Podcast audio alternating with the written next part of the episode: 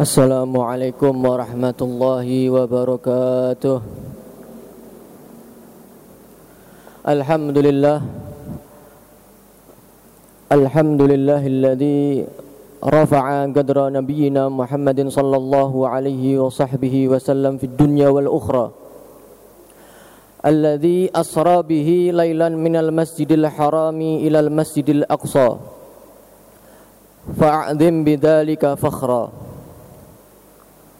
اللهم صل وسلم وكرم ومجد وعظم على سيدنا وحبيبنا وشفيعنا وقرة أعيننا سيدنا محمد. وعلى آله وأصحابه وأزواجه وأتباعه وذريته ووارثه الذين أشاد لهم تعالى في الخافقين ذكرًا. وعلى جميع الملائكة المقربين وجميع عباد الله الصالحين وعلينا وهم فيهم برحمتك يا أرحم الراحمين أما بعد Alhamdulillah Rabbil Alamin kita bersyukur kepada Allah Subhanahu Wa Ta'ala Pada sore hari ini kita bisa berkumpul bersama Untuk memperingati daripada perjalanan yang sangat mulia salah satu tanda kebesaran dari Allah Subhanahu wa taala perjalanan Isra dan Mi'raj. Tapi ketahui, ketahuilah bahwa sesungguhnya berkumpulnya kita pada sore hari ini di tempat yang mulia ini di dalam rumahnya Allah Subhanahu wa taala adalah yang paling penting, lebih penting daripada peringatan Isra wal Mi'raj dan peringatan daripada yang lainnya yang lebih penting dari itu adalah bagaimana Allah Subhanahu wa taala menggiring kita memberikan anugerah kepada kita kita berkumpul bersama di sini untuk mendapatkan daripada nafahat, mendapatkan daripada rahmat Allah Subhanahu wa taala. Ala inna fi ayyami dahrikum lanafahat ala fata'arradu laha Rasulullah bersabda sesungguhnya pada saat-saat pada hari-hari kalian di setiap saatnya itu terdapat anugerah terdapat rahmat terdapat pemberian-pemberian Allah Subhanahu wa taala. Maka kata Nabi Muhammad sallallahu alaihi wasallam ala fata'arradu laha? Maka carilah carilah pemberian tersebut carilah rahmat Allah tersebut. Ya bukan berarti kita berdiam. Yang mana teman-teman kita saudara-saudara kita sibuk mencari daripada rahmat Allah Subhanahu wa taala tapi kita berdiam. Ini adalah kerugian yang sangat besar. Kerugian itu bukan berarti kita rugi atau kita bangkrut di dalam harta yang kita miliki, di dalam pekerjaan kita. Adapun kerugian semacam itu itu hanya terbatas. Mungkin sampai kita meninggal dunia 60 70 tahun tapi yang paling besar kerugian yang terbesar adalah ketika kita di ketika Allah Subhanahu wa taala memberikan rahmat, memberikan pemberian-pemberian Allah, tapi kita tidak ada di situ. Tapi kita tidak mencarinya. Nah, ini adalah kerugian yang sangat besar. Oleh karena itu inilah yang pertama yang paling penting di sini kita berkumpul di sini ya untuk mendapatkan daripada mencari daripada rahmat Allah Subhanahu wa taala. Terlebih lagi untuk memperingati daripada kejadian yang sangat luar biasa yaitu perjalanan Isra dan Mi'raj yang dialami oleh kekasih Allah Nabi Muhammad sallallahu alaihi wasallam.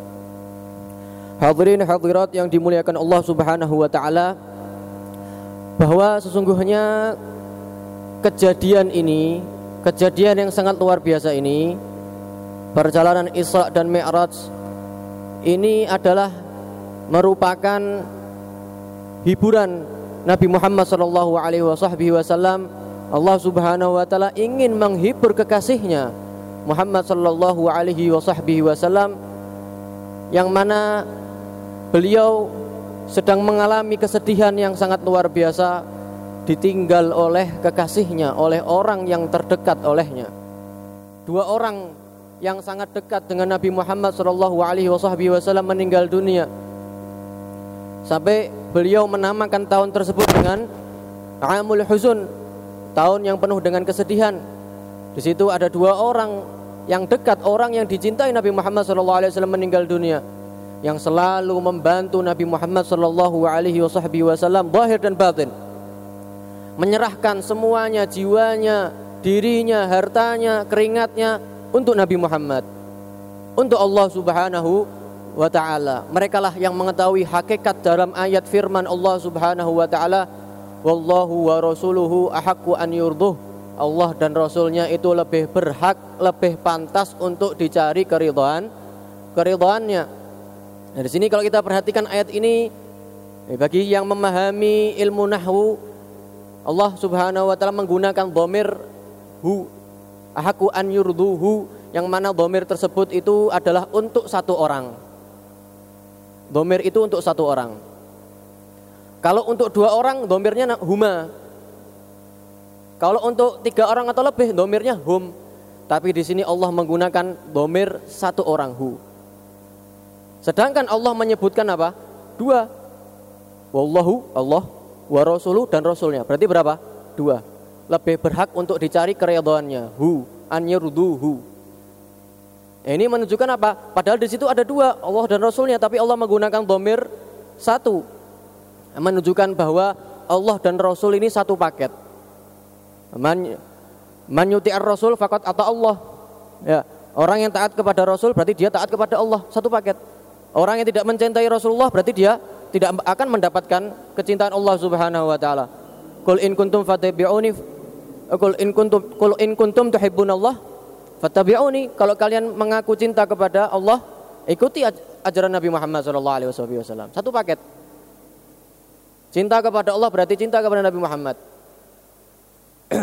Sehingga Allah menjadikan satu, satu paket. Baik. Ya, jadi adalah merupakan apa? Merupakan hiburan Nabi Muhammad SAW. Allah ingin menghibur Nabi Muhammad yang mana Nabi Muhammad itu sedang mengalami kesedihan. Ditinggal oleh dua kekasihnya siapa? Istrinya yang tercinta Sayyidah Khadijah radhiyallahu taala anha wa ardhaha yang luar biasa di dalam apa? mengorbankan jiwanya, mengorbankan seluruhnya, hartanya. Dan itu kenal adalah seorang pedagang, orang yang terkenal dengan kekayaannya. Diberikan semuanya kepada Nabi Muhammad Shallallahu Alaihi Wasallam. Adalah istri tercinta Nabi Muhammad Shallallahu Alaihi Wasallam adalah Sayyidah Sayyidah Khadijah. Nah, sering sekali itu cerita mengenai bagaimana kecemburuan Sayyidah Aisyah terhadap Sayyidah Khadijah Ya, pernah Rasulullah SAW selalu menyebutkan sifat-sifat daripada Sayyidah Khadijah di hadapan Sayyidah Aisyah ya setelah meninggalnya Sayyidah Khadijah tentunya. Ya, sehingga timbullah kecemburuan dari Sayyidah Aisyah. Pernah juga Rasulullah SAW memberikan daripada pemberian makanan kepada kerabat Sayyidah Khadijah kepada teman-teman Sayyidah Khadijah sehingga menjadi timbul apa? Kecemburuan yang sangat luar biasa dari Sayyidah Aisyah. Itu adalah sifatnya seorang wanita, bukan merupakan suatu kesalahan seorang wanita itu cemburu. Justru cemburu itu adalah tanda cinta. Setiap orang memiliki sifat sendiri. Sebagaimana laki-laki itu melebihi perempuan di dalam ke kekuatannya, wanita juga di situ memiliki sifat yang berbeda dari dari kaum Adam. Siapa yang dikatakan Sayyidah Aisyah? Khadijah, Khadijah, Khadijah. Seakan-akan nggak ada perempuan lain selain Khadijah. Ketahuilah wahai Aisyah, sesungguhnya Khadijah adalah orang yang paling aku cintai. Perempuan yang paling aku cintai. Dia adalah orang yang pertama kali beriman kepadaku. Bayangkan, yang pertama kali beriman dengan Nabi Muhammad itu bukan orang laki-laki loh. Nah, ini makanya jangan meremehkan orang wanita, seorang wanita. Pertama kali yang beriman dengan Nabi Muhammad siapa? Sayyidah Khadijah Sayyidina Abu Bakar setelah itu. Dia adalah pertama kali yang beriman, beriman kepadaku ketika orang-orang tidak beriman kepadaku. Dia adalah pertama kali orang seorang yang memberikan hartanya ketika orang-orang dia tidak mau memberikan hartanya untuk Islam. Dia adalah, adalah orang yang mempercayai aku, yang meyakini aku, yang percaya denganku ketika orang-orang dia mendustakanku. Sayyidah Khadijah dan darinya aku mendapatkan seorang anak. Luar biasa. Adalah kekasih Nabi Muhammad sallallahu alaihi wasallam As-Sayyidah Khadijah radhiyallahu taala anha wa ardhaha. Banyak sekali mengenai keutamaan Sayyidah Khadijah kalau kita bahas mungkin panjang lebar ini. Ada pembahasan khusus, memerlukan pembahasan pembahasan khusus mengenai uh, manakib daripada Sayyidah Khadijah.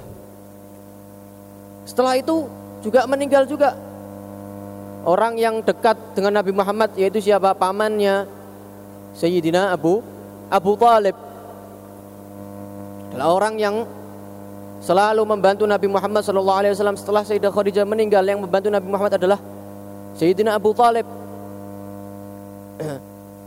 Kalau bukan karena Sayyidina Abu Talib mungkin akan terjadi suatu hal yang tidak baik suatu hal yang buruk kepada Nabi Muhammad SAW dan kepada para sahabatnya.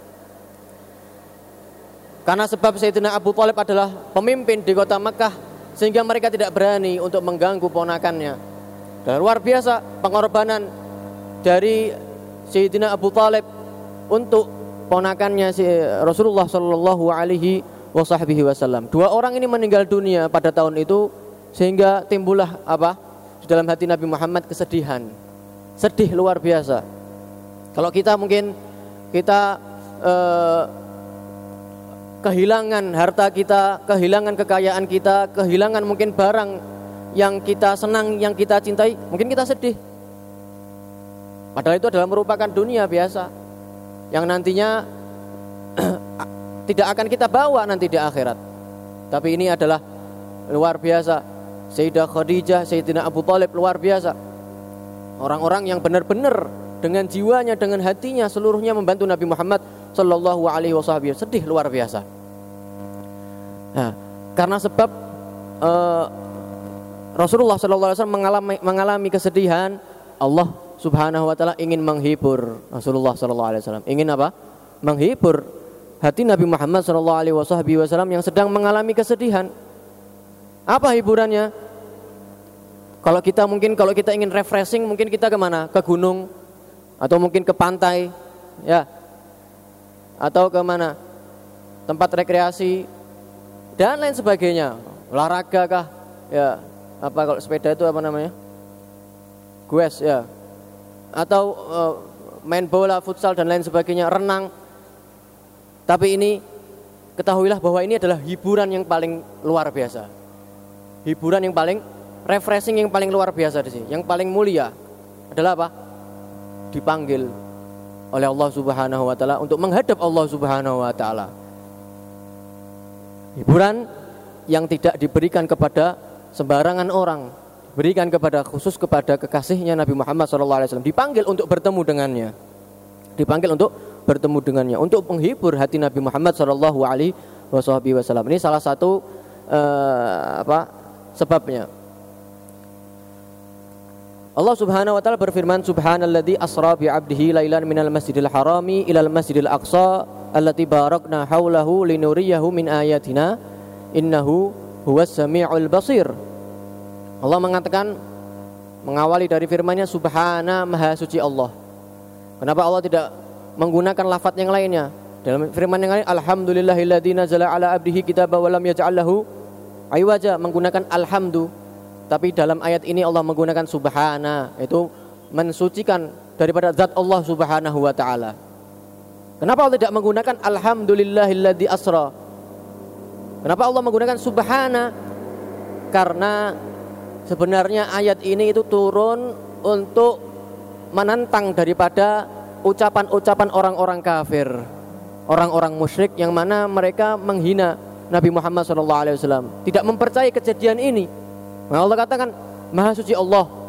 Maha suci Allah Subhanahu wa taala yang telah mengisrakan ya. Asra yusri isra'an itu artinya adalah bepergian di malam hari. Bepergian di malam hari. Karena kejadian ini itu terjadi di kapan? Di siang hari atau malam hari? Malam hari. Waktu yang ditempuh cuma satu malam. PP itu pulang pergi Masjidil Haram, Masjidil Aqsa, belum Mi'rajnya. Kembali lagi cuma satu malam. Ya, itu yang menyebabkan apa? Karena ini kan keluar dari akal ini. Keluar dari nggak nggak masuk akal gitu loh. Sehingga mereka tidak percaya. Sehingga mereka tidak percaya. Allah mengatakan subhana maha suci Allah yang telah mengisrakan bi'abdihi dengan hambanya siapa Nabi Muhammad sallallahu alaihi wasallam ya di sini Allah menggunakan apa mensifati Nabi, Nabi Muhammad dengan abdun yang artinya adalah hamba. Kenapa Allah Subhanahu wa taala tidak langsung menyebutkan namanya? Bi Muhammadin. Atau bi rasul bi rasulihi. Kenapa Allah mensifati dengan abdun hambanya? Ini menunjukkan bahwa makom yang paling tinggi, derajat yang paling tinggi itu adalah al-ubudiyah, penghambaan kepada Allah Subhanahu wa taala. Karena setiap dari manusia itu adalah hamba, hambanya Allah. Seorang manusia itu tidak akan dia mendapatkan wilayah atau ya eh, dekat kepada Allah Subhanahu wa taala kecuali apa? kecuali dia apa? mengabdi kepada Allah Subhanahu wa taala. Tentunya pertama seperti itu dengan melaksanakan perintahnya dan menjauhi larangannya. Nah, ini adalah makom yang paling tinggi.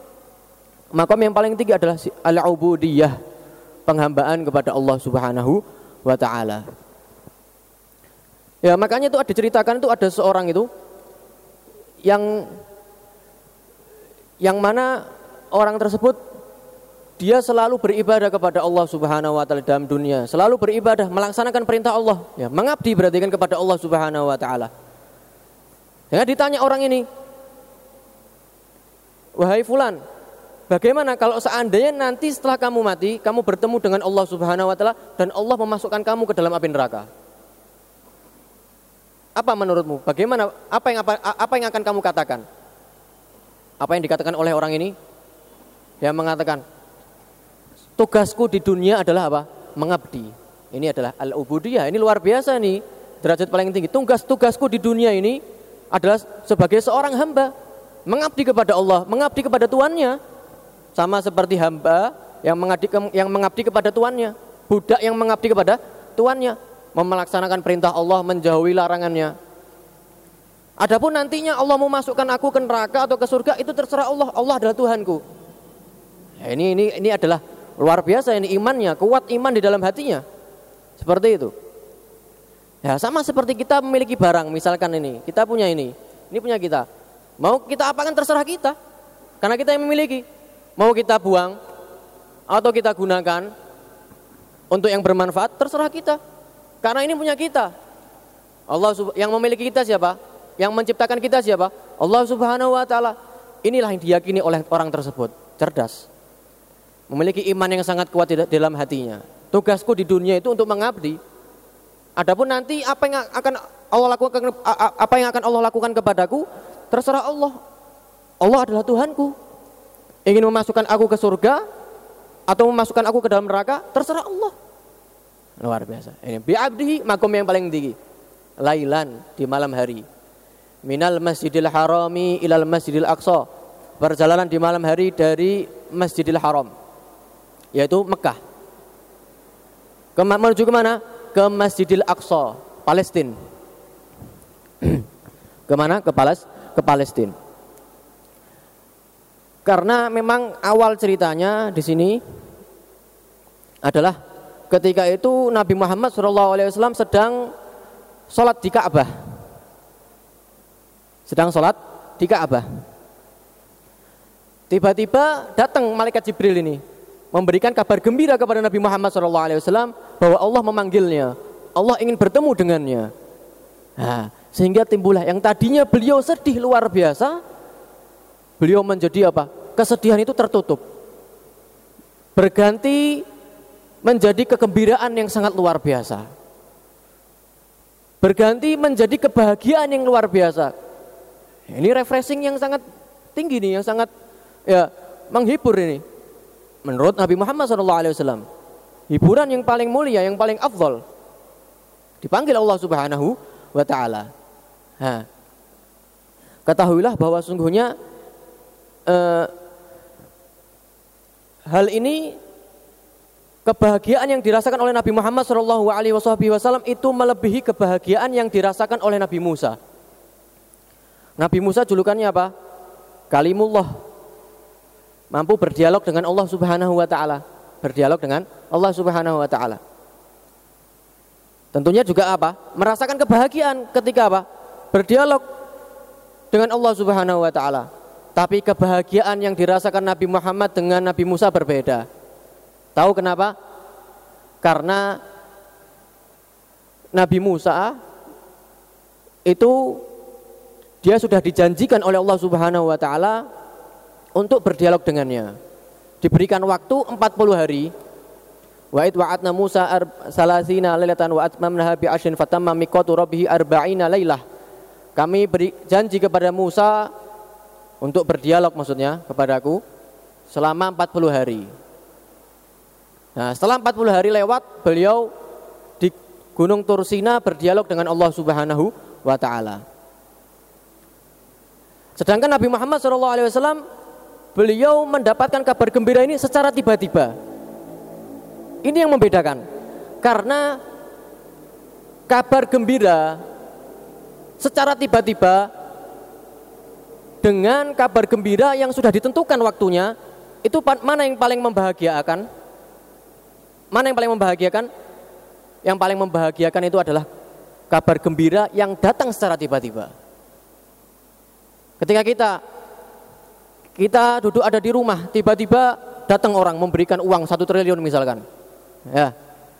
Sama orang yang kedua sudah dijanjikan seminggu lagi saya kasih uang satu miliar. Mana yang yang yang lebih bahagia?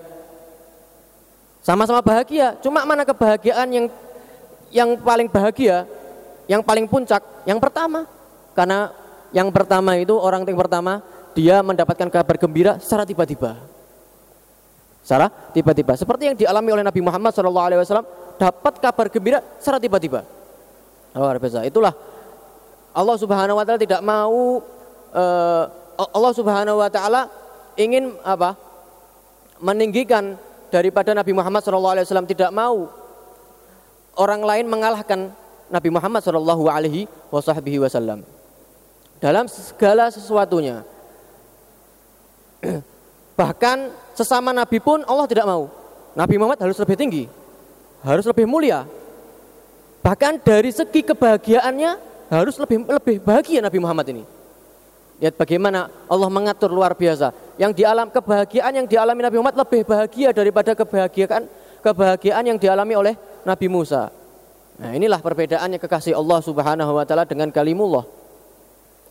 Nah, bersyukurlah kita menjadi umat Nabi Muhammad sallallahu alaihi wasallam. Alati barakna haulahu yang telah kita berkahi di sekelilingnya linuriyahu min ayatina untuk kami perlihatkan kepadanya dari tanda-tanda kebesaran kami. Ini tanda-tanda kebesaran Allah Subhanahu wa taala. Perjalanan dunia dan perjalanan di akhirat, perjalanan langit perjalanan dunia dan perjalanan langit. Tanda kebesaran tanda kebesaran Allah Subhanahu Subhanahu wa taala. Kemudian Allah Subhanahu wa taala menutup dengan perkataan innahu huwa as-sami'ul basir. Ya. Kalau kita perhatikan di sini Allah menggunakan apa? As-sami' al-basir. Sesungguhnya Allah itu Maha mendengar dan Maha melihat. Kenapa Allah tidak menggunakan lafaz yang lainnya? Innahu huwa al-azim misalkan atau al-khabir. Kenapa Allah menggunakan lafaz as-sami' maha mendengar dan maha melihat? Kenapa alasannya? Karena as-sami' Allah maha mendengar karena Allah mendengarkan kesedihan di dalam hati Nabi Muhammad sallallahu alaihi wasallam.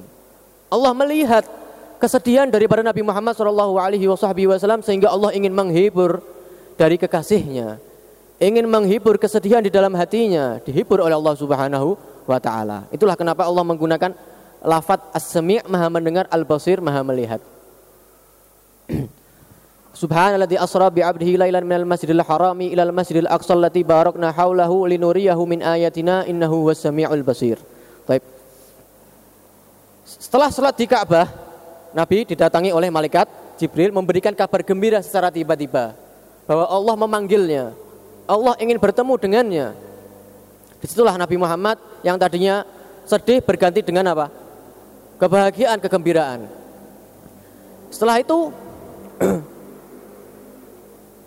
Rasulullah uh, apa malaikat Jibril bersama Rasulullah SAW berangkat. Di situlah dimulai eh, uh, belum sebelum berangkat Nabi Muhammad SAW dibersihkan hatinya, dibelah dadanya oleh malaikat Jibril. Setelah beliau mendapatkan kabar gembira dari malaikat Jibril, Rasulullah Shallallahu Alaihi Wasallam kemudian apa? Dibelah dadanya. Baik. Kejadian pembelahan dada ini di dalam diri Nabi Muhammad itu terjadi empat kali di dalam kehidupan Nabi Muhammad. Yang pertama yaitu ketika beliau bersama ibu susuannya siapa As-Sayyidah Halimah As-Sa'diyah. Nah, ma'ruf ceritanya di situ. Terjadi pembelahan dada di situ. Yang kedua adalah ketika beliau berumur 10 tahun. Ketika beliau berumur 10 tahun. Yang ketiga sebelum beliau diutus menjadi rasul. Sebelum sebelum beliau diutus menjadi menjadi rasul. Yang keempat adalah ini. Sebelum beliau diisrakan. Sebelum beliau bertemu Allah Subhanahu wa taala, dibelah dadanya. Ya. Dari empat kejadian ini, kejadian pembelahan dada ini, bahwa sungguhnya pembelahan dada ini bukan seperti operasi ya. Jadi diambil bagian yang ada di dalam tubuhnya, bukan. Ini adalah pembelahan dada pengambilan maknawi. Ya, pengambilan batin di dalam diri Nabi Muhammad Shallallahu Alaihi Wasallam. Jadi bukan seperti operasi diambil jantungnya atau dadanya dibersihkan, bukan seperti itu. Ya, bukan, bukan seperti itu. Tapi ada pengambilan maknawi batin. Ya, Bahkan e, dikatakan oleh As-Sayyid Muhammad bin Alawi Al-Maliki, beliau mengatakan bahwa kejadian pembelahan dada ini e, sebabnya, alasannya kenapa Rasulullah kok dibelah dadanya? Kenapa kok dibelah dadanya? Seperti yang dikatakan oleh sebagian mereka bahwa di situ Rasulullah di, apa, dibersihkan kotoran di dalam hatinya. Tapi menurut versi Al Habib As Sayyid Muhammad Al Maliki bukan seperti itu. Versinya siapa? As Sayyid Muhammad bin Alawi Al Maliki Mekah. Versinya bukan seperti itu. Karena diri Nabi Muhammad SAW bohir dan batin suci. Bohir dan batinnya suci. Ini versinya Sayyid Muhammad Maliki. Jadi kejadian pembelahan dada itu apa berarti? Untuk apa? Kejadian pembelahan dada itu adalah jadi malaikat Jibril ingin mengambil bagian rahmatnya Nabi Muhammad kepada setan. Karena Nabi Muhammad itu apa? Wa ma arsalnaka illa rahmatan lil alamin. Kami tidak mengutus kamu kecuali untuk apa? Rahmat bagi seluruh alam semesta. Seluruh alam semesta juga termasuk apa? Setan. Sedangkan setan itu apa? Musuhnya manu, manusia. Ya, maka dikhawatirkan setan ini sudah dinas dalam Al-Quran adalah musuh terbesar. Nah, ini muskilah nanti kalau seandainya Rasulullah apa? Rahmat kepada setan. Nah, bagian rahmatnya Nabi Muhammad kepada setan ini diambil supaya nggak rahmat kepada setan. Karena memang sudah dijadikan musuh terbesar manusia dalam Al-Quran. Jadi diambil. Jadi bukan kotoran yang diambil. Nah, ini menurut versinya As-Said Muhammad Al-Maliki. Seperti yang dikatakan oleh Al-Habib Ali bin Muhammad Al-Habsyi di dalam Maulid Simtud Duror. Uma akhrajal amlaku min qalbihi adha walakinahu zadu zaduhu tuhran ala tuhri. Dan tidaklah para malaikat itu mengeluarkan kotoran di dalam diri Nabi Muhammad SAW ketika kejadian pembelahan dada. Akan tetapi apa? Akan tetapi ingin menambahkan kesucian dari kesucian. Yang tadinya sudah suci ditambah suci lagi. Itulah yang terjadi. Jadi itu alasannya kenapa terjadinya pembelahan dada seperti itu alasannya. Setelah dibelah dadanya Nabi Muhammad SAW, kemudian beliau dengan malaikat Jibril berangkat ke mana ke Masjidil Aqsa menggunakan buruk Menggunakan apa? Kendarakan buruk ya. Bukan seperti mobil, bukan seperti motor. Ini sangat cepat buruk ini. Nah, buruk itu diambil bisa diambil dari dua kata. Diambil dari bariqun yang artinya adalah putih karena buruk itu warnanya putih. Dan warna yang paling mulia itu apa? Putih. Ini bukan berarti seorang manusia yang yang kulitnya hitam terus jelek ya, bukan seperti itu maksudnya ya. Apa yang dilihat oleh Allah Subhanahu wa taala apa? Hatinya. Ya, hatinya putih itu ya, hati yang mulia. Atau bisa diambil juga dari kata albarku yang artinya kilat. Cepat seperti kilat. Karena buruk ini kecepatannya seperti kilat. Cepat sekali. Adapun mengenai jenisnya buruk kalau nggak salah sudah saya ceritakan ya sebelumnya mengenai ceritanya ketika itu Sayyidah Aisyah ya. Ya. Saya kira sudah itu. Yang ketika itu membuat boneka itu loh. Eh, masih ingat. Sayyidah Aisyah membuat boneka, ya. ya Rasulullah ingin apa? E, bersikap romantis dengan istrinya. Nah, Rasulullah uh, Sayyidah Aisyah kan membuat apa? Boneka-bonekaan gitu. Yang dengan sekarang sekarang kan pakai plastik yang pakai bonekanya kan. Ya. Zaman dulu nggak ada plastik. Ya makanya tanah liat. Sayyidah Aisyah masih kecil 9 tahun. Main sama teman-temannya Rasulullah datang kabur teman-temannya ini takut kabur semuanya. Masih kecil semua. Tinggal tinggal siapa? Sayyidah Aisyah. Ini mungkin yang yang belum yang yang belum mengikuti mungkin saya ceritakan lagi ya sedikit ya. Bermain Sayyidah Aisyah ketika itu dengan apa? Teman-temannya di di Madinah. Main apa? Boneka-bonekaan. Ya. Rasulullah belum ada di sana ketika itu. So, Aisyah bikin apa? Boneka, ada raja, ada ratu, ada princess ya, anaknya, putrinya. Terus di situ Sayyidah Aisyah juga bikin kuda yang ada sayapnya. Nah, kemudian Rasulullah datang. Ya ini anak-anak Ansor ini ada takut kabur semuanya masuk ke rumah masing-masing. Tinggal tertinggal siapa? Sayyidah Aisyah. Rasulullah ingin bersikap romantis dengan istrinya. Katakan sama Rasulullah SAW, wahai istriku, apa yang kamu buat ini? Oh ini raja. Kalau ini apa? Ini istrinya, ratunya. Ini ini putrinya. Lagi ini ini apa ini? Ini kuda. Nah, Rasulullah kemudian bertanya, masa ada kuda yang bersayap? Nah, Sayyidah Aisyah pinter, cerdas. Dijawab oleh Sayyidah Aisyah, ya Rasulullah, ketika engkau Isra, apa yang engkau pakai? Kendaraan apa yang engkau pakai? Buruk. Buruk ada sayapnya enggak? Ada. Ini sama. Ini juga punya sayap. Nah, luar biasa keromantisan di antara suami istri, di antara Nabi Muhammad dengan dengan istrinya. Jadi buruk itu ada sayapnya. Ya. Berjalan ke mana? Ke Masjidil Aqsa di Palestina. Ya, dari perjalanan itu dari Masjidil Haram ke, Masjid, ke Masjidil Aqsa di situ Rasulullah melihat beberapa kejadian yang gaib ya. Kejadian-kejadian yang gaib. Di antaranya Rasulullah juga melihat sangat panjang itu kejadiannya. Banyak sekali ceritanya. Mungkin kalau kita bahas panjang lebar itu. Ya, tapi kita akan sebutkan sedikit saja mengenai kejadian-kejadian yang dilihat oleh Nabi Muhammad Shallallahu Alaihi Wasallam. Di antaranya beliau melihat apa? Melihat ada suatu kaum yang kaum yang yang mana mereka itu menanam tanaman dalam satu hari Kemudian dalam hari itu juga panen. Setelah panen, tumbuh lagi, tanam lagi, terus panen lagi, terus seperti itu. Dalam satu hari, nanam dan panen dalam hari yang sama. Nah, kemudian Rasulullah bertanya kepada malaikat Jibril, wahai Jibril, siapakah mereka? Ya Rasulullah, sesungguhnya mereka itu adalah ibarat seperti orang-orang yang apa? Orang-orang yang selalu mensedekahkan hartanya, selalu memperhatikan orang yang tidak mampu memberikan sebagian hartanya. Ini adalah keutamaan apa? Sedekah. Allah Subhanahu wa taala berfirman, "Wa ma anfaqtum min syai'in fahuwa yukhlifuh." Apa yang kamu berikan dari harta kamu, apa yang kamu infakkan, apa yang kamu sedekahkan dari harta kamu, fahuwa yukhlifuh. Allah yang ganti. Ya, yang ganti siapa? Bukan manusia. Bukan raja, bukan presiden, bukan orang kaya, yang ganti Allah Subhanahu wa taala.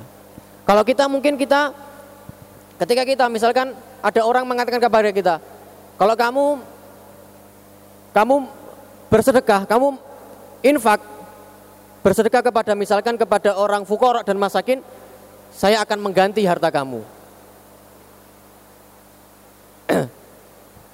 Tapi itu manusia. Itu manusia yang mengganti. Tapi apabila Allah yang mengganti, pastinya apa? Jumlahnya lebih besar. Jumlahnya lebih lebih besar karena yang mengganti Tuhan, yang mengganti Allah Subhanahu Subhanahu wa taala. Dan kebahagiaan kembali lagi kebahagiaan yang dirasakan berbeda. Diganti oleh manusia sama diganti oleh Tuhan, oleh Allah Subhanahu wa taala. Tentunya apa? Allah Maha besar. Tentunya pemberiannya juga juga besar. Enggak ada bandingnya walaupun Seandainya manusia menggantinya dengan seluruh hartanya, yang hartanya itu dia orang terkaya sedunia misalkan, dengan pemberian Allah tidak ada bandingnya. bahwa yukhlifu kata Allah Subhanahu itu ibaratnya seperti itu. Nanam dalam hari yang sama panen. Jadi dilipat gandakan pahalanya oleh Allah Subhanahu wa taala. Maksudnya seperti itu. Dilipat gandakan pahalanya oleh oleh Allah Subhanahu Subhanahu wa taala kemudian juga beliau juga uh, juga apa mendapatkan mencium bau yang wangi jika ditanya Rasulullah bertanya kepada malaikat Jibril, "Bau apakah ini wahai, Jib wahai Jibril?" Malaikat Jibril menjawab, "Ini adalah baunya Masyitoh." Masyitoh itu siapa? Tukang sisir anaknya Fir'aun. Tukang sisir anaknya Fir'aun. Dia beriman dengan Nabi Musa. Beriman dengan Nabi Musa diceritakan bahwa Masyitoh ini, ya Masyitoh ini, ketika sedang menyisiri putrinya Fir'aun, Tiba-tiba sisirnya jatuh. Serentak mengucapkan bismillah. Dengan penyebutan nama Allah. Akhirnya anaknya Fir'aun ini kaget. Bertanya kepada Masyitoh ini, apakah kamu punya Tuhan selain ayahku? Ya, saya punya Tuhan selain ayahmu. Saya punya Tuhan Allah. Allah adalah Tuhanku, Tuhanmu, dan Tuhan ayahmu. Dengan tegas menjawab seperti itu, Masyitoh ini. Akhirnya setelah itu Anaknya Fir'aun ini melaporkan kejadian itu kepada ayahnya, kepada Fir'aun. Nah, karena Fir'aun ini terkenal dengan kedolimannya. Setelah mendengar kabar tersebut, dipanggil ini Masitoh dengan keluarganya. Semuanya dipanggil. Suaminya dan anaknya. Anaknya masih kecil, masih bayi. Masih digendong, masih kecil anaknya. Anaknya Masitoh ini. Apakah benar apa yang diucapkan oleh putriku? Bahwa kamu memiliki Tuhan selain aku? Ya. Dengan tegas, tanpa rasa takut, dia menjawab dengan tegas tanpa rasa takut, Tuhanku, Tuhanmu, dan Tuhan seluruh dunia, seluruh alam semesta adalah Allah Subhanahu wa taala. Kemudian Fir'aun ingin menghukum, ingin menyiksa daripada Masyitoh berserta keluarganya. Diperintahkan anak buahnya untuk menyiapkan kuali yang besar. Diisi dengan air dipanasi, dipanaskan. Air yang mendidih panas begitu panasnya dan diperintahkan masuk satu persatu. Pertama suaminya kemudian Masitoh ini bersama dengan anaknya yang sedang digendong. Nah, ketika Masitoh ingin masuk ke kuali itu, dia mundur sedikit. Berhenti sejenak. Berhenti bukan berarti dia takut. Tidak. Tapi dia khawatir ya kepada anaknya. Inilah seorang ibu tuh mau nggak mau bagaimanapun anaknya Bagaimanapun anaknya, dia pasti khawatir kepada anaknya. Khawatir kepada anaknya, masih kecil anaknya. Akhirnya dengan izin Allah, anaknya ini berbicara. Anaknya ini apa? Berbicara, masih kecil ini. Wahai ibuku, gak usah takut. Sesungguhnya engkau bersama bersama Allah Subhanahu wa taala. Masuklah ke, ke dalam kuali tersebut. Sehingga ibunya tadi hilang kekhawatiran tersebut dan masuk berserta dengan dengan anaknya. Dan karena sebab itulah, karena iman yang sangat kuat, Masyitoh, tukang sisir putri Fir'aun, sehingga terciumlah bau apa? Bau yang harum. Dicium oleh Nabi Muhammad Alaihi Wasallam. Begitulah perumpamaan orang-orang yang beriman, yang kuat imannya, nanti akan ditampakkan oleh Allah Subhanahu Wa Taala. Ya, baunya harum luar biasa, lebih harum daripada misik. Wajahnya bersinar. Nah, nanti akan di hari di mana ditampakkan seluruhnya yang mana di dunia dia berbuat dolim, selalu berbuat dolim, nanti akan di akhirat akan ditampakkan kenyataannya berwajah gelap, penuh dengan kegelapan. Walaupun di dunia dia putih misalkan, terang, tapi nanti kenyataannya akan akan terbukti nah nanti di akhirat nanti. Sama halnya juga seperti apa? Seperti uh, istrinya Fir'aun itu juga beriman kepada Nabi Musa. Inilah juga merupakan apa? Merupakan bahwa istri atau apa? keluarganya seorang ulama, kerabatnya seorang ulama atau seorang wali atau kerabatnya orang-orang yang dolim itu tidak bisa tidak bisa apa tidak, dipastikan bahwa dia itu melakukan seperti yang dilakukan oleh kerabatnya. Ketika imannya begitu kuat, dia akan apa? dia tidak akan peduli dan dia yang dia perhatikan adalah Allah Subhanahu wa taala. Seperti kejadian apa? Seperti Abu Jahal contohnya. Abu Jahal itu hidup di zaman Nabi Muhammad melihat Nabi Muhammad dan meyakini daripada sifat-sifat Nabi Muhammad dekat dengan Nabi Muhammad di Mekah. Tapi kedekatan itu apakah mempengaruhi Abu Jahal? Enggak. Kenapa? Karena sudah buta hatinya. Jadi tidak bisa tidak bisa dipastikan orang yang dekat dengan ulama, dekat dengan orang kafir, orang bolem itu sudah dipastikan dia pasti seperti orang tersebut belum bisa, belum belum bisa belum bisa dipastikan, cuma jarang. Karena penyakit yang paling menular itu apa? Teman. Ya. Ini jarang. Ketika dia sudah bisa menguasai hawa nafsunya, nah, imannya kuat, seperti apa? Seperti istrinya Fir'aun. Fir'aun adalah orang dolim yang mengaku Tuhan, tapi istrinya beriman. Berbeda halnya dengan istrinya Nabi Lut, istrinya Nabi Nuh. Nabi Nuh, istrinya Nabi. Tapi dia tidak beriman. Tapi dia apa? Tidak beriman dengan Nabi Nuh. Sehingga dibinasakan oleh Allah Subhanahu wa taala. Waraballahu ladina kafaru imra'ata Nuhin wa imra'ata wa imra'ata Lut. Kana tahta 'abdaini min ibadina fa falam yughni anhuma min Allah syai'a. Wa qila dkhulun ma'ad dakhilin. Allah Subhanahu wa taala berfirman, memberikan perumpamaan kepada orang-orang kafir istrinya Nabi Nuh dan istrinya Nabi Lut. Allah katakan kanata tahta abdaini min ibadina bahwa keduanya ini istri Nabi Lut, istri Nabi Nuh ini keduanya di bawahnya atau atau dekat dengan dengan nabinya, dekat dengan orang yang dekat kepada Allah Subhanahu wa taala. Istrinya para nabi, istrinya Nabi Nuh, istrinya Nabi Lut.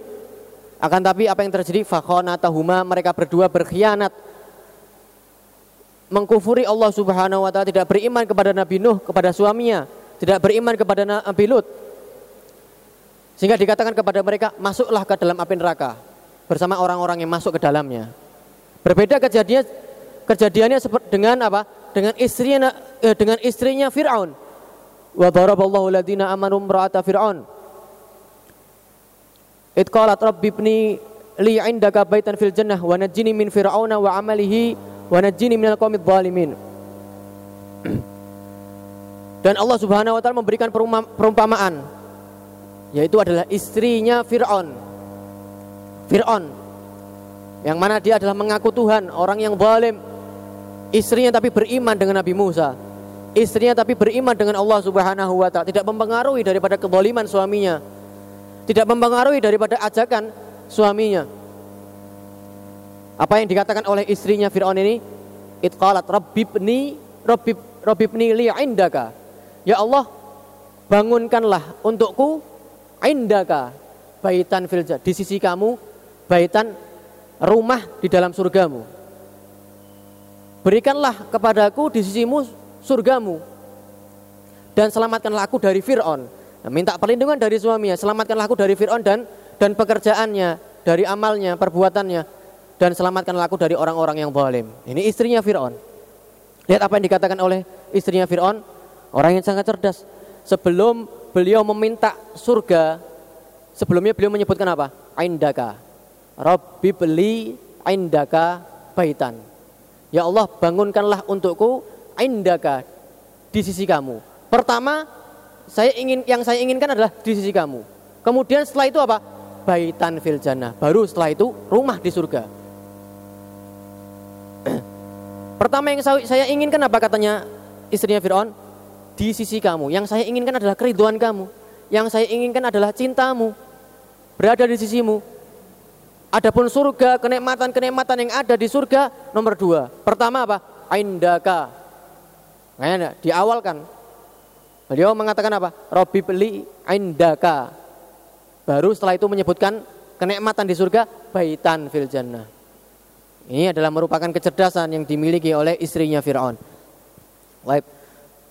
Kemudian eh, setelah itu Rasulullah juga berjalan lagi sampai ke satu tempat berhenti. Di situ malaikat Jibril memerintahkan untuk sholat dalam tempat tersebut. Setelah selesai melaksanakan sholat, malaikat Jibril kemudian menjelaskan kepada Nabi Muhammad SAW bahwa tempat tersebut itu adalah tempat di mana Nabi Musa berdialog dengan Allah Subhanahu Wa Taala. berdialog dengan Allah Subhanahu wa taala. Ini juga merupakan dalil dalil apa? Tabarruk. Dan orang-orang yang mengatakan bahwa tabarruk ini syirik, menyekutukan Allah Subhanahu wa taala, tidak benar. Kalau dikatakan syirik berarti apa yang dilakukan oleh Nabi Muhammad itu juga tidak benar. Sedangkan Nabi Muhammad itu melaksanakannya, mengambil berkah di tempat di mana Nabi Musa berdialog dengan Allah Subhanahu wa taala, salat di dalamnya. Bukan merupakan perbuatan syirik. Juga setelah itu Nabi Muhammad juga berhenti di suatu tempat dan malaikat Jibril memerintahkan Nabi Muhammad untuk sholat di tempat tersebut. Setelah selesai sholat, malaikat Jibril menjelaskan kepada Nabi Muhammad bahwa tempat tersebut itu adalah tempat kelahiran Nabi Nabi Isa. Terus itu juga merupakan apa tabarruk di situ. Berjalan lagi Nabi Muhammad SAW sampai di Masjidil Aqsa. Di situ Nabi Muhammad melaksanakan sholat sunnah. Malaikat Jibril juga melaksanakan sholat sunnah.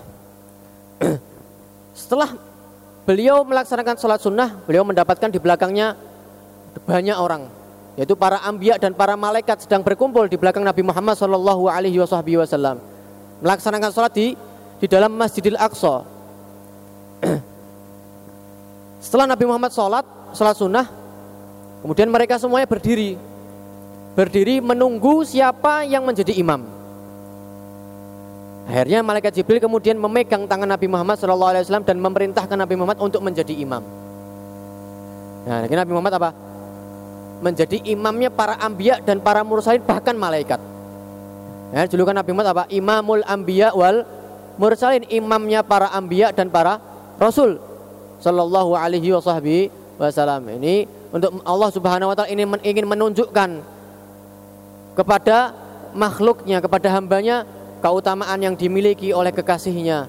Dan dia adalah imamnya para ambiya, imamnya para rasul sallallahu alaihi wasallam.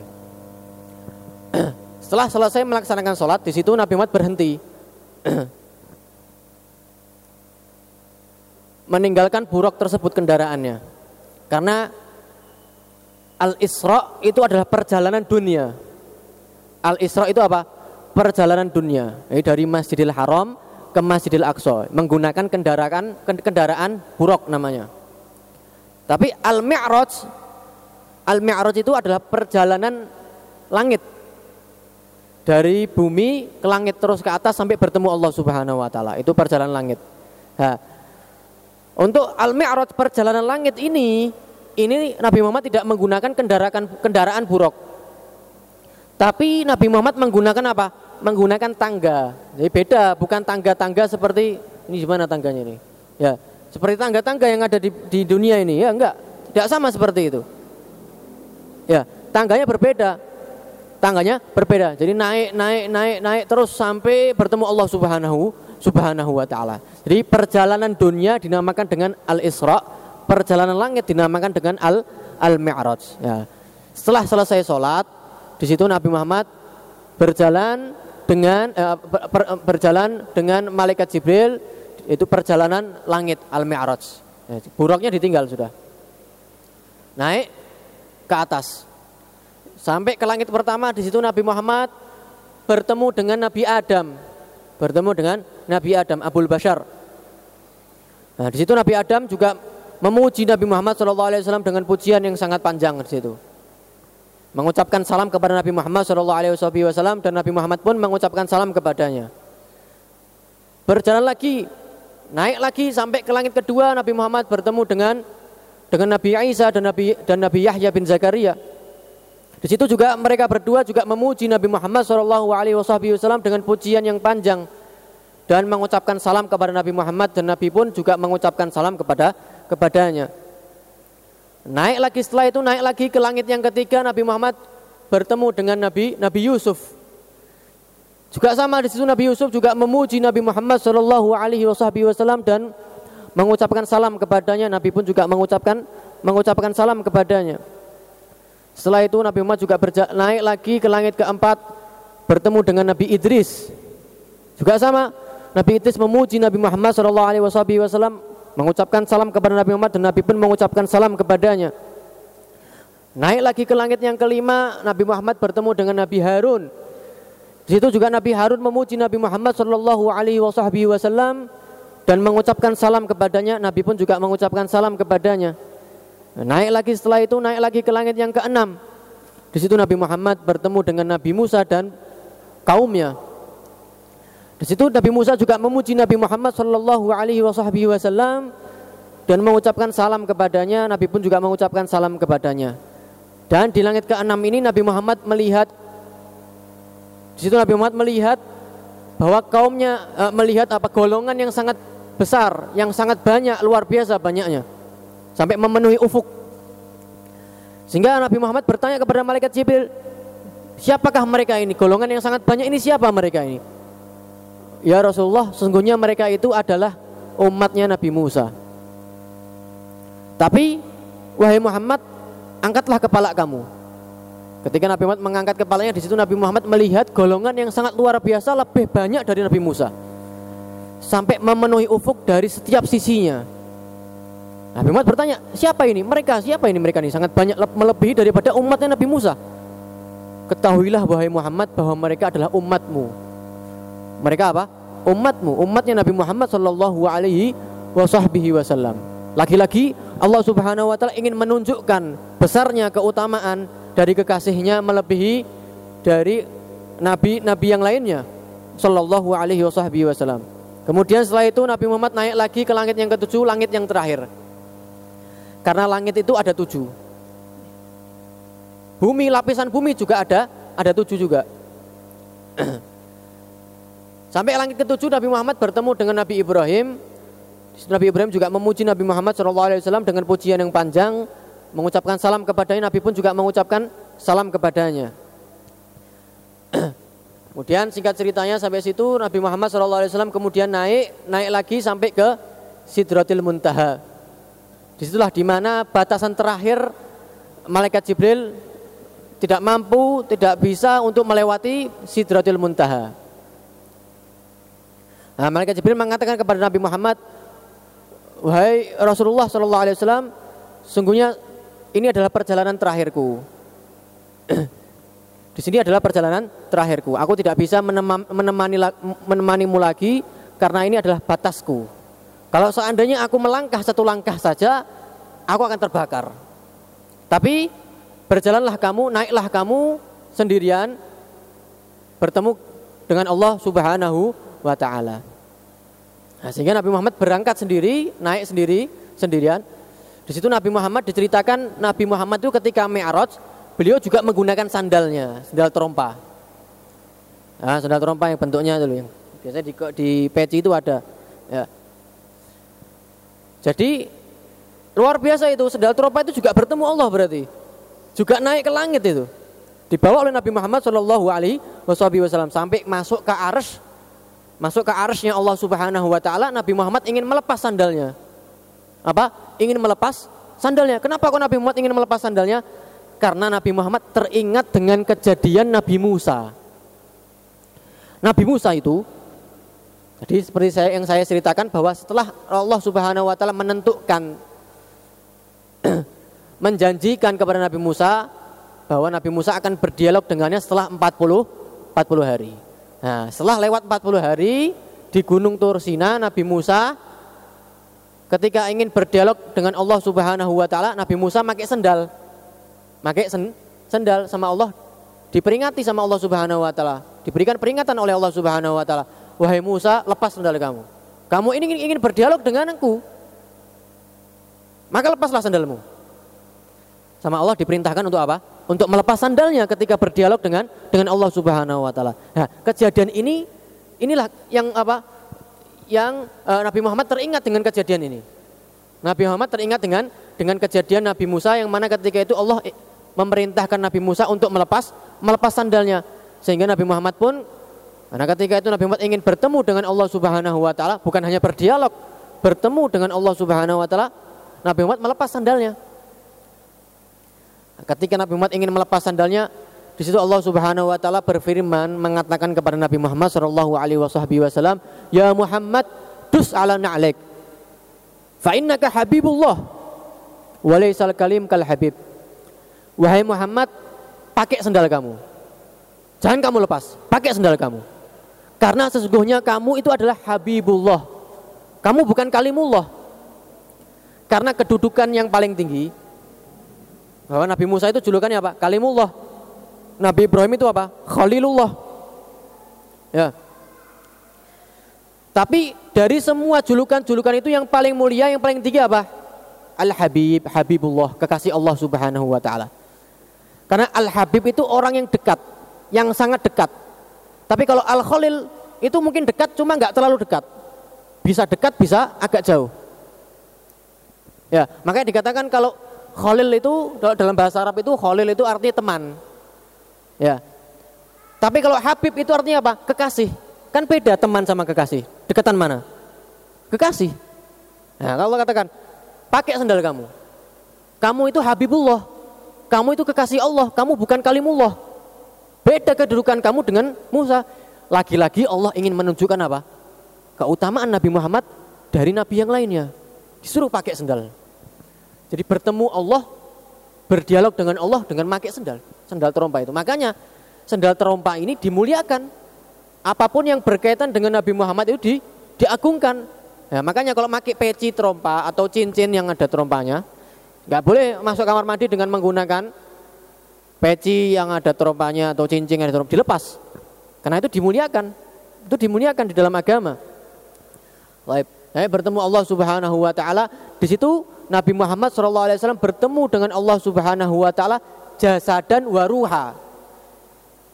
Tidak seperti yang diucapkan oleh sebagian mereka bahwa Nabi Muhammad itu bertemu Allah secara mimpi atau ruhnya saja. Enggak, tidak benar itu. Nabi Muhammad itu bertemu dengan zatnya Allah Subhanahu wa taala secara yaqadhah jasad dan ruhnya. Jasad dan ruhnya bertemu dengan Allah Subhanahu wa taala. Jadi bukan bukan ruhnya saja atau bukan bukan dalam mimpi. Langsung nyata bertemu dengan zatnya Allah Subhanahu wa taala jasad dan ruhnya. Dalilnya apa? Dalilnya firman Allah tadi. Subhanalladzi asra bi 'abdihi. Bi bi 'abdihi. Allah menggunakan kata abdun yang mana tidak dikatakan seorang hamba kecuali apa? Kecuali itu adalah dari jasad dan ruh. Hamba itu jasad dan ruh. Ya. Gak ada istilahnya apa budak itu. Budak kan itu kan melaksanakan perintah tuannya kan budak. Ya, ketika dikatakan budak yang artinya al-abad. Ketika dia diperintahkan sesuatu, nggak bisa. Dia melaksanakan sesuatu secara ruh nggak bisa. Harus ada jasadnya gitu loh. Ya. Dalam mimpi nggak bisa.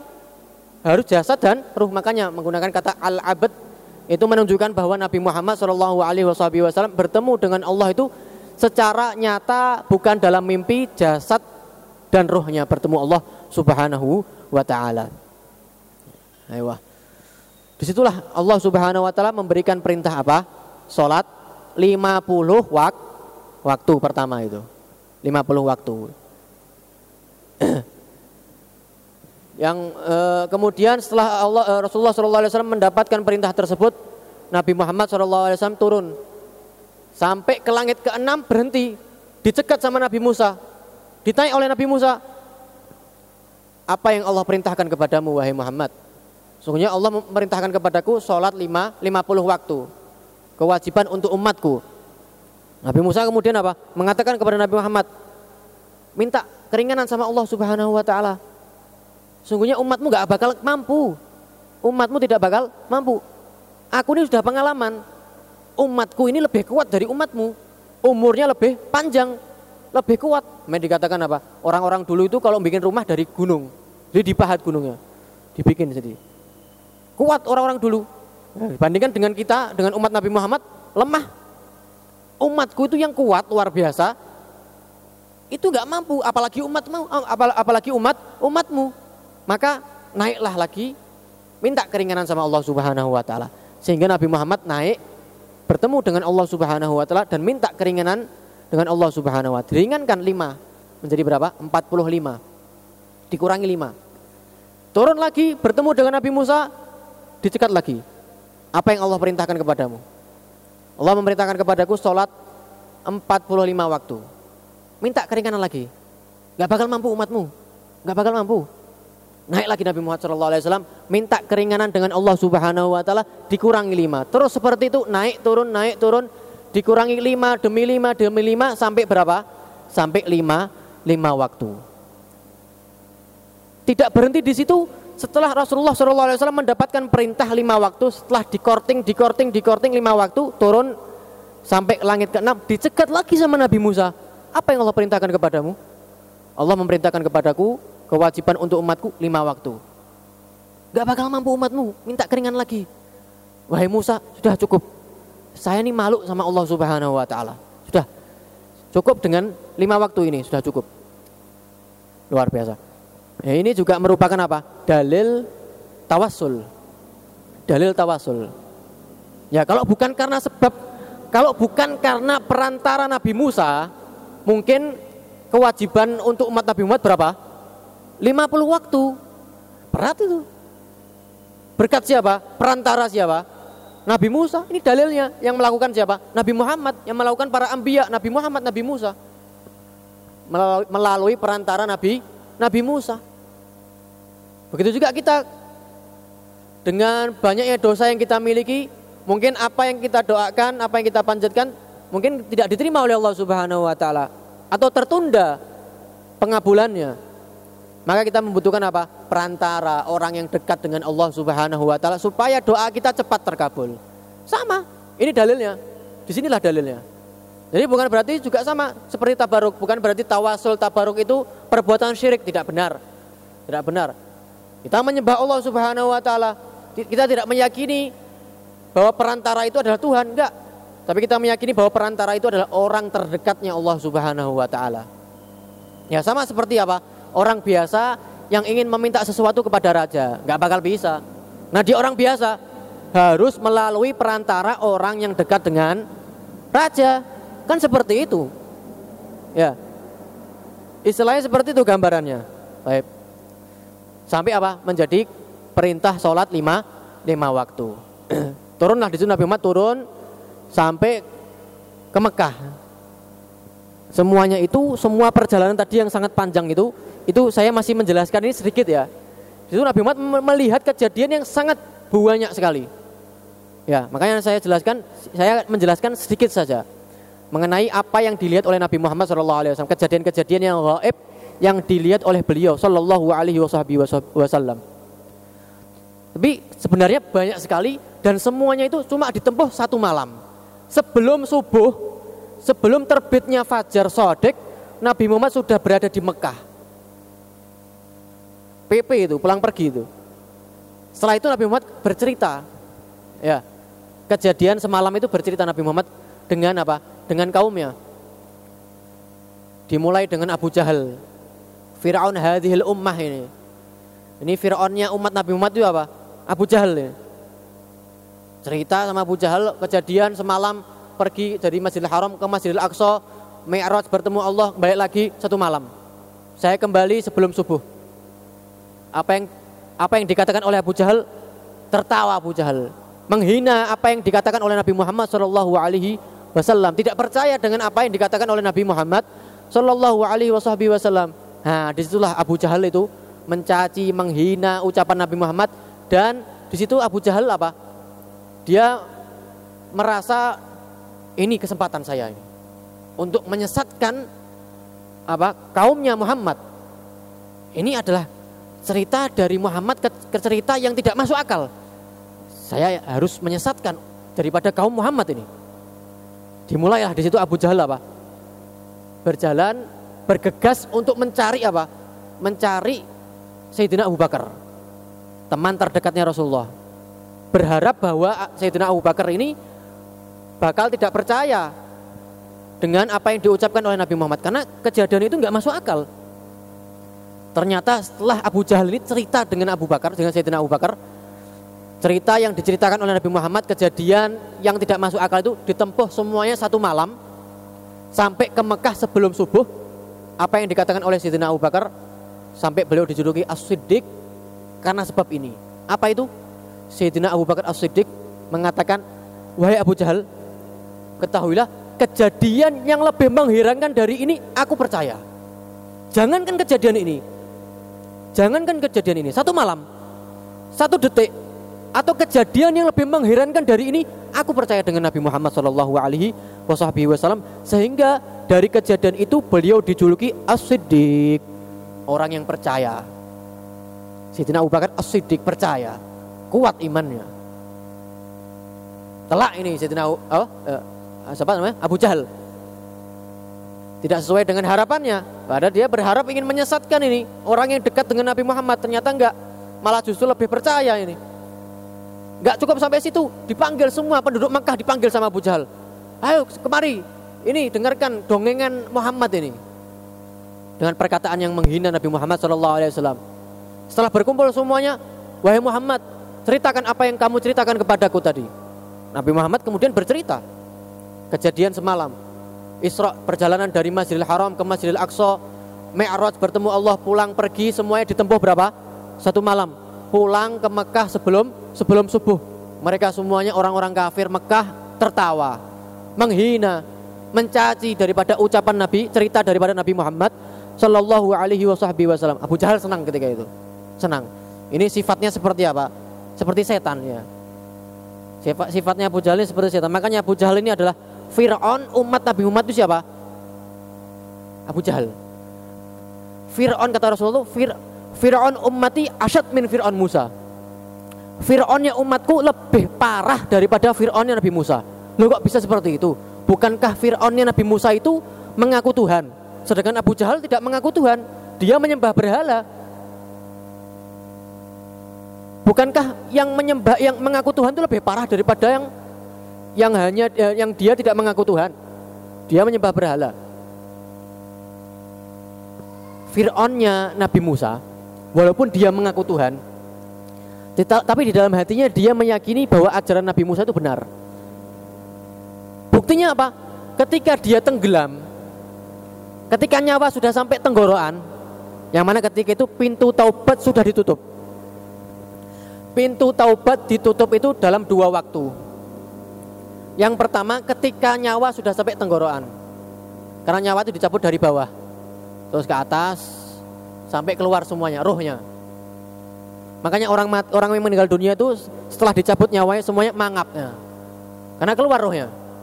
Ya ketika sudah sampai tenggorokan, tutup pintu taubat. Ini yang pertama. Yang kedua ketika matahari terbit dari arah barat. Ya. Sudah ditutup waktunya untuk, untuk bertaubat. Ya. Nah ini telat ini. Fir'aun ketika nyawa sudah sampai tenggorokan, dia beriman dengan Allah Subhanahu wa taala. Tapi sudah terlambat sudah terlambat, sudah ditutup pintu taubat di situ. Tapi dia masih ada keinginan untuk apa? Untuk beriman.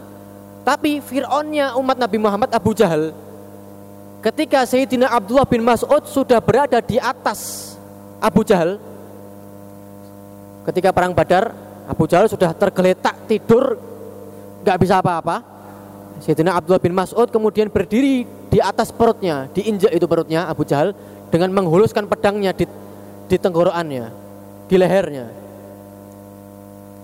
Sayyidina Abdullah bin Mas'ud mengatakan kepada Abu Jahal, sekarang apa yang apa yang apa, apa yang akan kamu katakan wahai Abu Jahal? Katanya Abu Jahal apa? Abu Jahal menjawab, wahai Ibn Mas'ud, wahai Abdullah,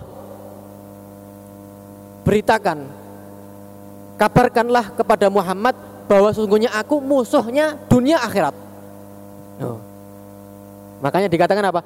Fir'aunnya umat ini lebih parah daripada Fir'aunnya Nabi Musa. Kenapa? Karena detik-detik akhirnya, akhir hayatnya Abu Jahal, dia masih nggak beriman, masih nentang, mengatakan apa? Musuh dunia akhirat. Tapi Fir'aun Nabi Musa, dia beriman tapi sudah tertutup pintu taubatnya. Nah, sudah dikatakan oleh Nabi Muhammad, Fir'aun ummati asyad min Fir'aun Musa. Kemudian akhirnya uh, apa? Setelah kejadian itu banyak dari uh, mereka yang tambah tidak percaya dengan Nabi Muhammad Shallallahu Alaihi Wasallam karena kejadian itu tidak masuk akal. Ya, perlu diketahui bahwa sesungguhnya agama ini taruhlah letakkanlah agama itu di atas kepala kalian di atas akal kalian. Jangan menggunakan akal. Agama ini jangan menggunakan jangan menggunakan akal. Ya, jangan menggunakan akal. Makanya Sayyidina Ali bin Abi Thalib itu beliau mengatakan, kalau seandainya agama ini berdasarkan akal, maka niscaya akan diperintahkan mengusap sepatu khuf dari mana? Dari bawah. Kan dalam fikih kan dijelaskan. Ya. Ketika musim dingin begitu dahsyatnya musim dingin, cuaca yang begitu dingin uh, itu diperbolehkan bahkan di luar di, di luar cuaca dingin pun juga boleh. Tapi awal mulanya karena sebab cuaca dingin. Wudhu dengan menggunakan sepatu. Namanya sepatu khuf. Dengan syarat-syaratnya di fikih di, di, dibahas di dalam fikih itu. Ya, menggunakan sepatu apa? Sepatu. Jadi sebagai ganti membasuh kedua kaki, gantinya apa? Mengusap sepatu. Itu awal mulanya karena sebab cuaca yang dingin. Di Mekah itu luar biasa dinginnya. Jangan dibandingkan dengan Indonesia ini. Bahkan di Yaman, di Hadramut, di Tarim itu dinginnya itu sampai apa? Nusuk ke tulang.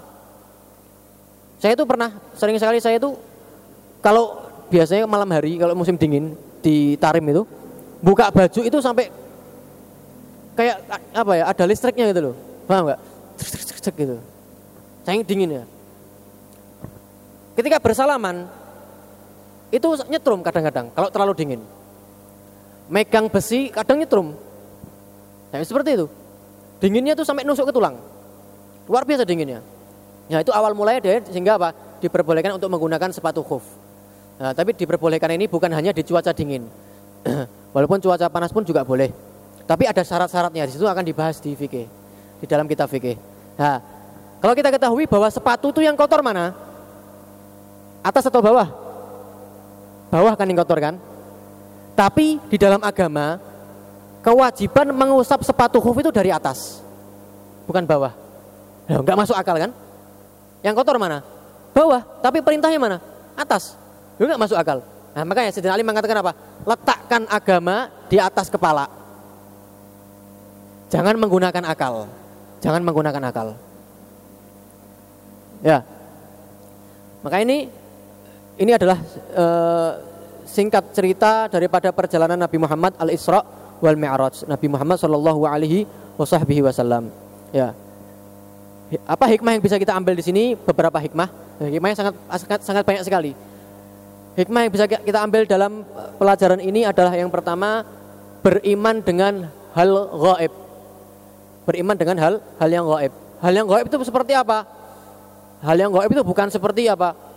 Setan, jin, enggak. Hal yang gaib di sini adalah apa? Percaya uh, adalah mempercayai, meyakini hal-hal yang tidak masuk akal, hal-hal yang belum kita lihat seperti apa? Seperti bahwa nanti ada kehidupan setelah kematian. Karena kita nggak tahu. Karena kita belum lihat. Nah, ini adalah hal gaib. Meyakini bahwa setelah kehidupan ini ada kehidupan abadi. Meyakini bahwa setelah alam dunia, sekarang kita di alam dunia kan, terdapat alam yang lainnya. Ada alam barzah, yaitu alam di mana ketika manusia di, di, di dalam kuburan. Ada alam alamul ba'as ketika manusia dibangkitkan dari kuburannya. Ada alam mahsyar ketika manusia itu dikumpulkan di padang mahsyar. Ketika Allah menunjukkan, menampakkan daripada kenyataan hamba-hambanya yang bermaksiat di dunia, yang melakukan perbuatan taat di dunia ditampakkan oleh Allah Subhanahu wa taala. Ada yaumul mizan, timbangan. Ditimbang itu amal-amal ibadah kita. Ada yaumul hisab, hari di mana amal-amal kita dihisap oleh Allah Subhanahu wa taala. Di situ juga ada ada sirot, jembatan sirot. Nah, dan juga di situ ada surga dan neraka. Tempat terakhir kita adalah dua. Satu di antara dua, iman surga, iman neraka. Nah, semua itu kan belum kita belum kita lihat. Tapi kita apa? Kita diwajibkan untuk mengimaninya. Juga sama seperti kejadian Isra dan Mi'raj ini kan nggak masuk akal. Tapi kita wajib untuk meyakininya kita wajib untuk beriman dengan kejadian tersebut seperti yang dipercayai diyakini oleh Sayyidina Abu Bakar As-Siddiq radhiyallahu taala anhu wa. Nah, ini pertama. Bahkan dalam Al-Qur'an Allah Subhanahu wa taala Mengawali beriman dengan al-ghaib dari perbuatan taat. Dalam surat Al-Baqarah, Alif Lam Mim, Dzalikal kitabul la raiba fih hudan lil muttaqin. Alladzina yu'minuna pertama bil ghaib. Baru yang kedua apa? Wa yuqimunas shalah wa mimma razaqnahum yunfikun. Terus Walladzina yu'minuna bima unzila ilaika wa ma unzila min qablik wa bil akhirati hum yuqinun. Ulaika ala hudam mir rabbihim wa ulaika humul muflihun. Siapa siapakah orang-orang yang beruntung? Ulaika ala hudam mir rabbihim mereka lah orang-orang yang mendapatkan petunjuk dan mereka lah orang-orang yang beruntung. Mereka itu adalah orang-orang yang pertama beriman dengan ghaib. Alladzina yu'minuna bil ghaib. Pertama. Baru apa setelah itu? Wa yuqimuna shalah, melaksanakan salat. Salat nomor dua, pertama beriman dulu. Orang kafir melaksanakan salat sah apa enggak? Enggak sah. Diganjar pahala enggak? Enggak. Beriman dulu pertama. Beriman kepada Allah itu juga termasuk beriman dengan hal-hal yang gaib. Ya, beriman dengan hari akhir. Itu kan juga termasuk rukun iman. Juga termasuk rukun rukun iman. Ewa, ini yang pertama. Yang kedua adalah tadi sudah kita bahas mengenai apa? Hukum tawasul dan tabarruk yang dilakukan oleh Nabi Muhammad Shallallahu alaihi wasallam. Ya, tabarruk di tempatnya e, Nabi Musa ketika berdialog dengan Allah Subhanahu wa taala ngambil berkah dengan tempat tersebut. Diperbolehkan. Dalilnya adalah apa yang dilakukan oleh Nabi Muhammad. Tawasul yang dilakukan oleh Nabi Muhammad dengan Nabi, Mu, Nabi Musa sehingga di apa di korting itu yang tadi awalnya kewajiban 50 waktu sholat menjadi berapa? 5 perantaranya siapa? Perantara Nabi Musa karena sebab Nabi Musa sehingga diringankan kewajiban itu sehingga menjadi berapa? 5 yang ketiga adalah hari yang paling spesial untuk Nabi Muhammad Shallallahu Alaihi Wasallam itu bukan hari kelahiran beliau. Ya. Bukan hari kelahiran, bukan bukan bukan malam Lailatul Qadar. Tapi apa? Hari di mana Nabi Muhammad dipanggil oleh Allah Subhanahu wa taala. Hari di mana Nabi Muhammad Isra dan Mi'raj. Hari di mana Allah Subhanahu wa taala menghibur Nabi Muhammad sallallahu alaihi wasallam. Hari di mana Allah Subhanahu wa taala memberikan perintah salat kepada Nabi Muhammad sallallahu alaihi wasallam sehingga beliau setelah mendapatkan perintah tersebut, beliau mengatakan waju ailat qurratu aini fis Dan dijadikan penyejuk hatiku di dalam apa? Salat. Kalau kita kan enggak, hiburan kita apa? Mungkin olahraga, ya, renang dan lain sebagainya. Tapi Nabi Muhammad apa? Penghiburnya Nabi Muhammad adalah salat. Karena karena sebab Allah Subhanahu wa taala menghibur Nabi Muhammad ketika itu dengan memanggilnya dan mendapatkan perintah sholat sehingga beliau menjadikan itu sebagai hiburannya. Karena beliau ketika mendapatkan perintah itu beliau bertemu Allah Subhanahu wa secara langsung. Adapun perintah-perintah yang lainnya melalui perantara malaikat Jibril, tapi hanya perintah ini saja. Nabi Muhammad mendapatkan perintah langsung dari Allah Subhanahu wa taala yaitu adalah perintah sholat sehingga Nabi Muhammad mengatakan waju ailat kurrotu aini fis dijadikan penyejuk hatiku di dalam dalam makanya kan Nabi Muhammad itu ketika mendapatkan suatu masalah langsung bergegas melaksanakan sholat. Kenapa? Hiburannya sholat. Hiburannya apa? Sholat. Sallallahu alaihi wasallam.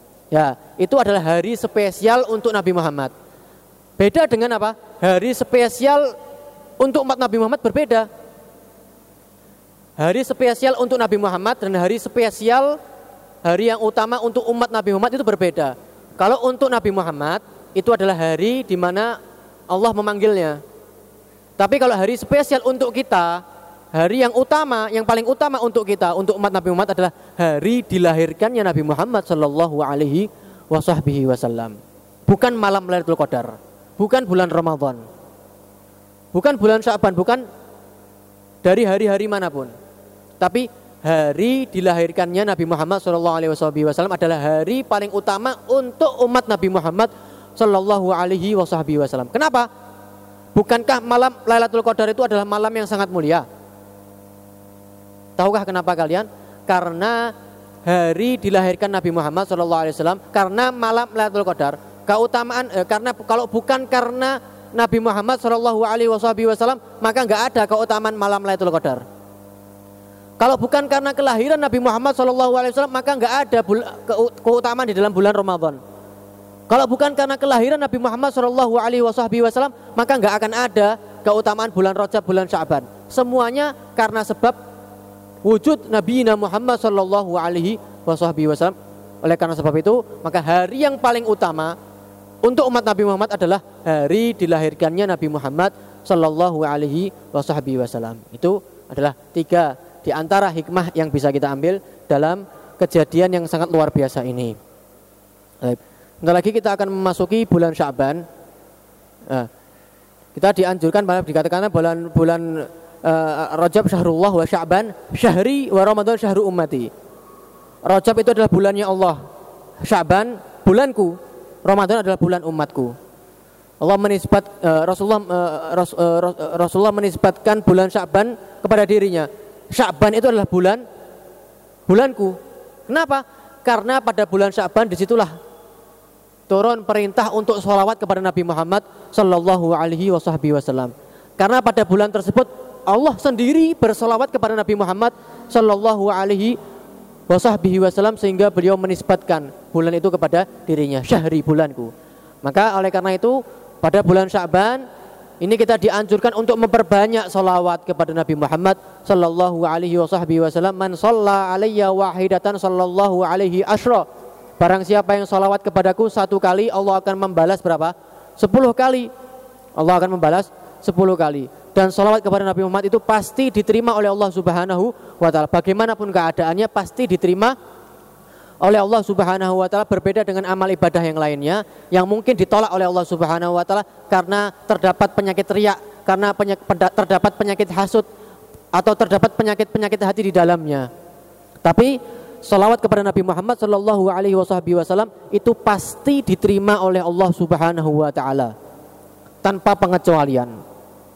Nah, karena itu pada bulan Syaban ini kita diperintahkan untuk memperbanyak salawat kepada Nabi Muhammad sallallahu alaihi wasallam. Allahumma la tahrimna khaira ma indaka li syarri ma indana wa sallallahu alaihi Muhammadin wa alihi wasallam walhamdulillahi rabbil alamin. Wassalamu alaikum warahmatullahi wabarakatuh.